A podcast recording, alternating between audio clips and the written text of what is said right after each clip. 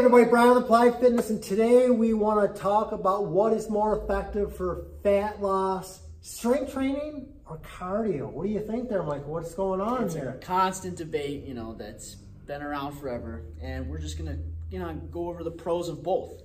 You know, we're not gonna go over a pros and cons list because there really isn't a con to cardio, you know, training or a con to strength training. There's only gonna be pros, but only if you're doing it right. So we're just gonna go over some of the benefits we're going to let you kind of decide what's going to work for you. Yeah, yeah, that's that's great advice, and it's uh, you know because ultimately it's going to come down to compliance and figuring out what works best for you and what doing it. But in the meantime, let's break it down. So let's talk a little bit about cardio. Awesome. So cardiovascular training, you know, anything where it's HIIT training, anything running on a rowing machine, you know, ellipticals, bikes, you know, what you would think cardio is, is cardio. All right, so what that's gonna do is it's gonna increase your cardiovascular health. So it's gonna make your heart stronger because your heart is a muscle indeed. And so you're gonna wanna make sure, you know, the heart, you know, that's controlling every other, you know, organ in your body and pumping right. blood to it is strong, right? So then we're also gonna increase the VO2 max when you do more cardio. And so what that means is you're gonna be able to do cardio for longer because you're gonna be able to use the oxygen that you're breathing in when you're doing these runs and other HIIT training exercises. And it's going to increase that so that you can continue to do it longer and longer and longer. And that's a VO2 max. Yeah, great point. And you know, as your VO2 max goes up, as Michael said, you can work out longer, so you're going to burn at a higher rate and burn more calories. So that's that, it. All kind of goes hand in hand. Yep.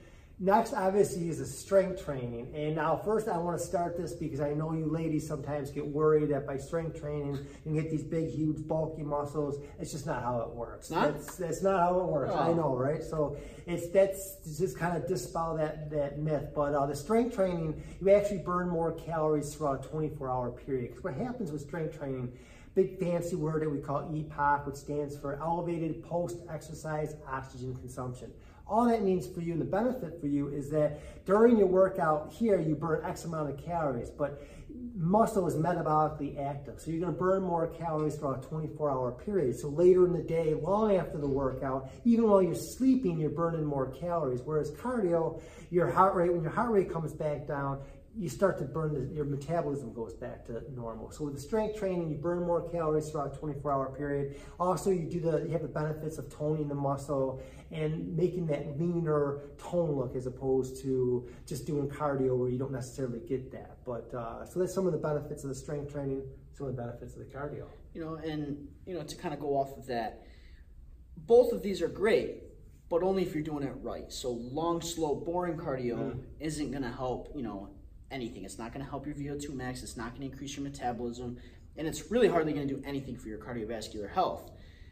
Same goes with strength training. So if you're just going to do 10 reps of an exercise and then wait three or four minutes before you do another 10 reps, you're really not going to be gaining anything out of that. And then you're not going to be burning those calories for 24 hours after. So you're going to want to increase the speed on both of those and you're going to definitely want to increase the intensity. And you know, one rule of thumb that I always use when I'm working out is if it's not uncomfortable for me to do it, then it's not really going to work.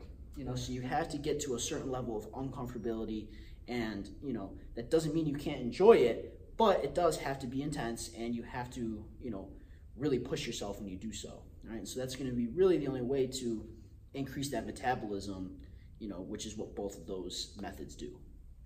Yeah, so it kind of comes down to quality over quantity on both. So if you're, Absolutely. yeah, that's Absolutely. great point, great point. So there you have it. That kind of gave you the breakdown of uh, for optim optimal fat loss, which is better. Obviously, sounds like a combination of the two is probably yeah, the ideal. Exactly. So, and that's kind of part of the lean body formula, isn't it? It is. Well, there you go. It all comes back to the lean body formula. Awesome. Anything you want to say? Any parting words? No, just uh, you know, give them both a try. Figure out what you know works for you, what you actually enjoy, and just remember that it can always be fun, and that you should have fun with your exercise.